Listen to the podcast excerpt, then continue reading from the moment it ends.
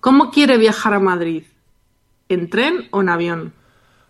¿Cuánto vale el viaje en avión? Tiene vuelos desde 80 euros. Pues en avión. A ver, déjame mirar. Aquí tiene uno que sale de Barcelona el día 6 a las 11 y llega a Madrid a las 12.20. ¿Le va bien? Sí, perfecto. ¿Y la vuelta? La vuelta el día 10 sale a las 18.40 de Madrid y llega a Barcelona a las 20.05. Perfecto. Pues ya puede reservarlos.